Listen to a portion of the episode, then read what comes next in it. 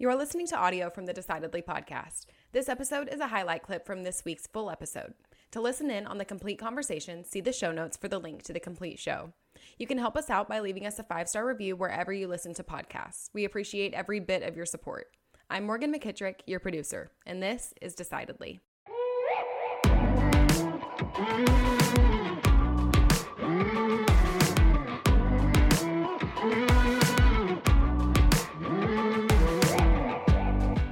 Let me ask you a question then. You're the expert on this. In in my company, we there have been people who have started to send me messages via Microsoft Teams, right? And I'm Yep. I'm used to my emails. I look at my emails. I run my whole business on that.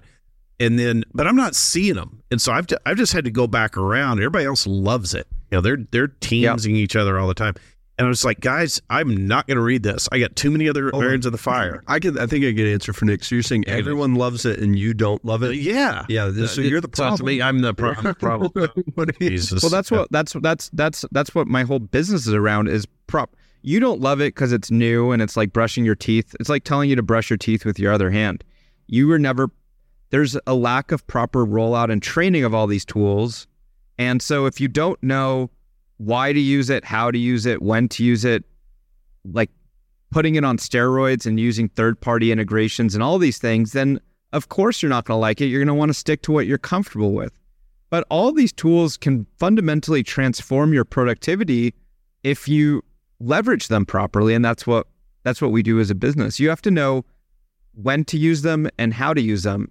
At the end of the day, the most important thing in a business to be high performing is that you're you know where to look.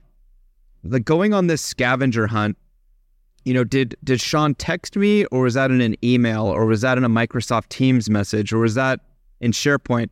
And you go on a scavenger hunt because you don't know where to look for Right. stuff right. that's the silent killer. So if you just all aligned as a as a team for these types of things, this is where we're going to put it.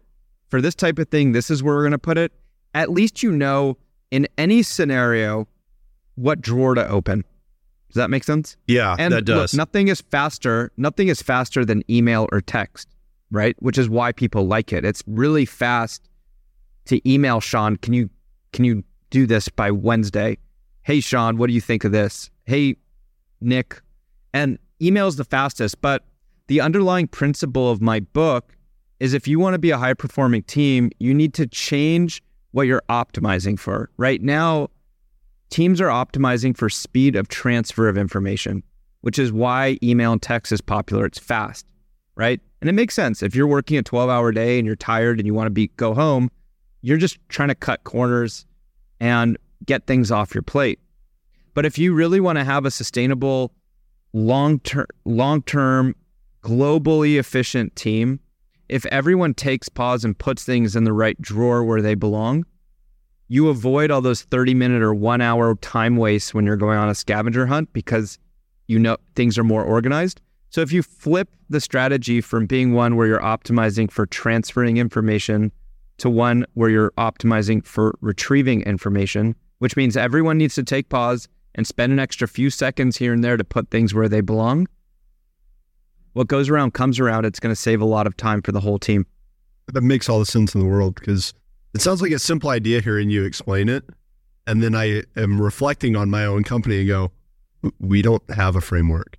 Our framework is whatever my employees think the other person they're sending this information to will check first. and and then there's a battle of oh well I don't check that. Oh well on Thursdays I don't look at my text messages or whatever Yeah, it is. look. we're always switching. work is hard enough, stressful enough to also have to keep track that Patrick prefers text, but Molly likes email. But on Thursdays, Shawn wants a phone call. That, that's just like too much. Like you Yeah. can't run a company off of managing every per, every person has their own individual preferences, and that just adds a whole other layer of extra work. That shouldn't happen.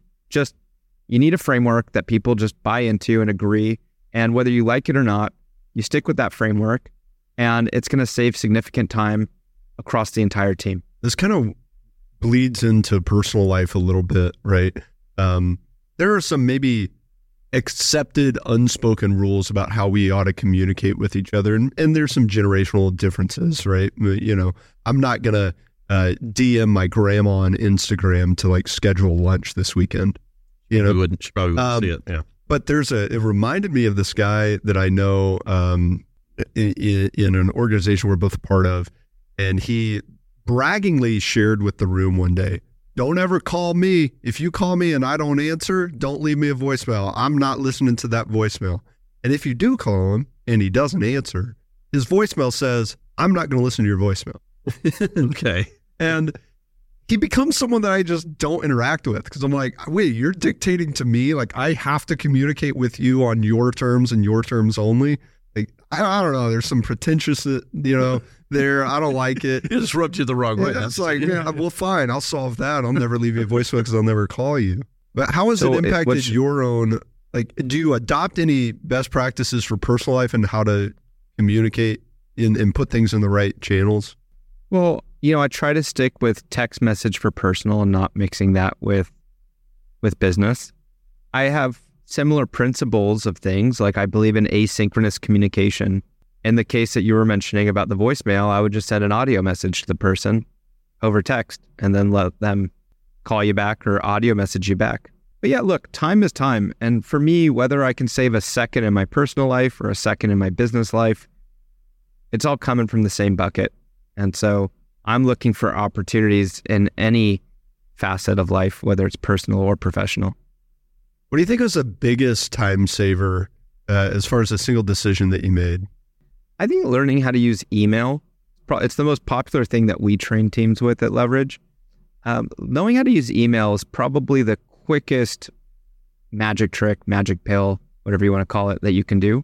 Because every single person in the world has email. Not everyone uses Teams or some of these other tools like Asana, but everyone uses email. You've been using it for decades. And if you think about it, all email is is an external to-do list that other people can add to. And just like any to-do list, you want to get to you want to knock things off your list.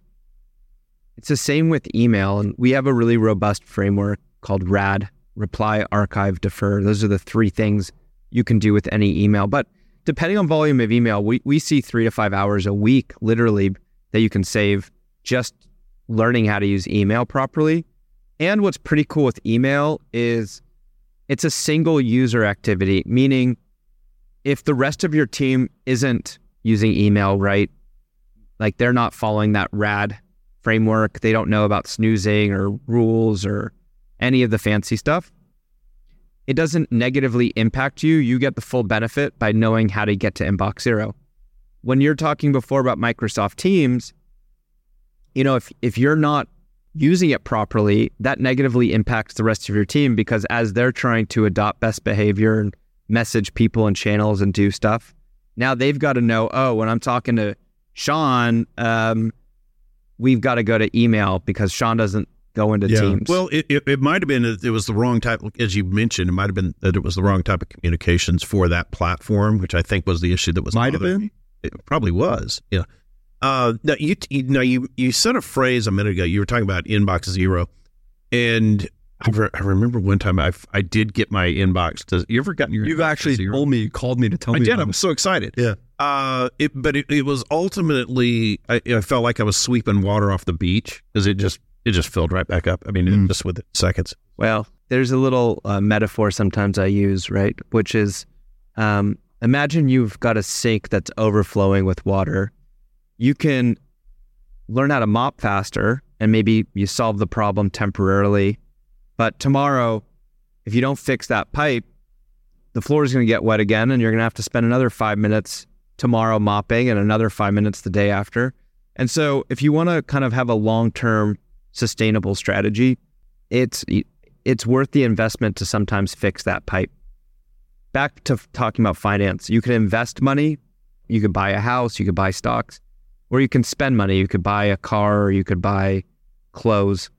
And it's the same with your operations and with time. You can spend time watching TV or watching paint dry or whatever you want to do, or you can spend, or you can invest time, and that's the fixing the pipe right? You can invest time learning how to use email, right? And that RAD system. You can invest time training your team on using Microsoft Teams properly and structuring it properly with strategic channels and naming conventions and third party integrations. Like these are all investments that upfront take you a little bit of time, but after a few days, weeks, months, you'll be saving more than what you had invested. And then every month now you've got Yeah. an extra 10 hours a month gifted to you that starts stacking up.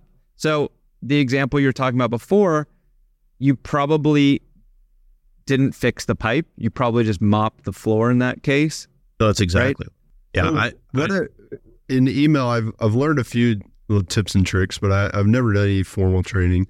I've got the rules of you know I don't have a junk email because it doesn't. Once you send me some BS email, I got the rule set up and it's gone forever, right? And Um, I got the. I've started using keyboard shortcuts, which seem like they don't save me that much time, but I don't ever have to use the mouse when I'm in my email. And boom, boom, boom, boom, boom, just reply and just keyboard the keyboard. shortcuts can actually it's one of these invisible things that don't dismiss the keyboard shortcuts um, that's one of those things back what i was saying before high frequency t- trading taught me how to look at things in a microscopic way and celebrate small wins you might find a thousand micro wins like keyboard shortcuts and when you start stacking it up it starts to add up but how big is your is your team My team is smaller than Shawn. Shawn's got about 20 people. We've got a four right now. Four. So let's just call it 25 people for round math between the two of you, right? And Yeah. let's use your example of the of the shortcut. Say it saves you two seconds per email. Instead of moving the mouse to archive, you can hit the letter E. How many emails do you think you get a day? Say uh, 150. All right, let's round it down to 120 for easy math. And for easy math, let's just say it's one second instead of two seconds to move the mouse, but it's probably closer to two. Okay. So let's just say that saves you two minutes per day. And it's probably more because we're being conservative. At the end of the week, that's 10 minutes. At the end of the month, that's 40 minutes. At the end of the year, that's uh, what's that? Eight hours, 25 people. So that's Yeah. 200 man hours across the two of your teams for free that you just got gifted back.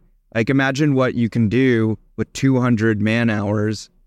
Like what would you pay for a free 200 man hours right now? That next week, like you get 200 man hours of stuff.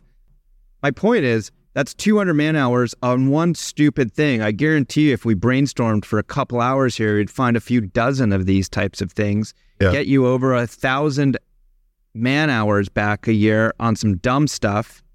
And then teaching Inbox Zero, teaching Microsoft Teams, teaching all these things might get you past the 10,000 mark across a team of 25. Like imagine what you could do with 10,000 hours extra by the end of the year. Your business would look totally different, wouldn't it?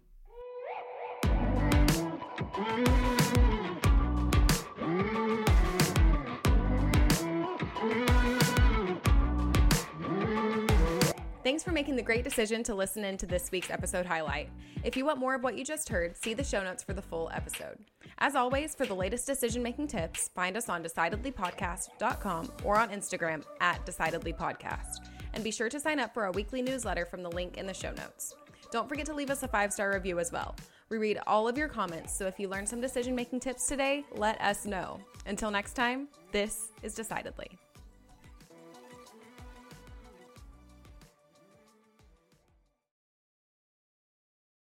Insights, advice, and comments provided by Shawn Smith, Sanger Smith, and speakers identified as part of the Decidedly podcast should not be considered recommendations. Speakers not identified as members of Decidedly are expressing their opinion, and their statements should not be construed as reflecting the views of the Decidedly team. This podcast is produced solely for informational purposes, not personalized advice.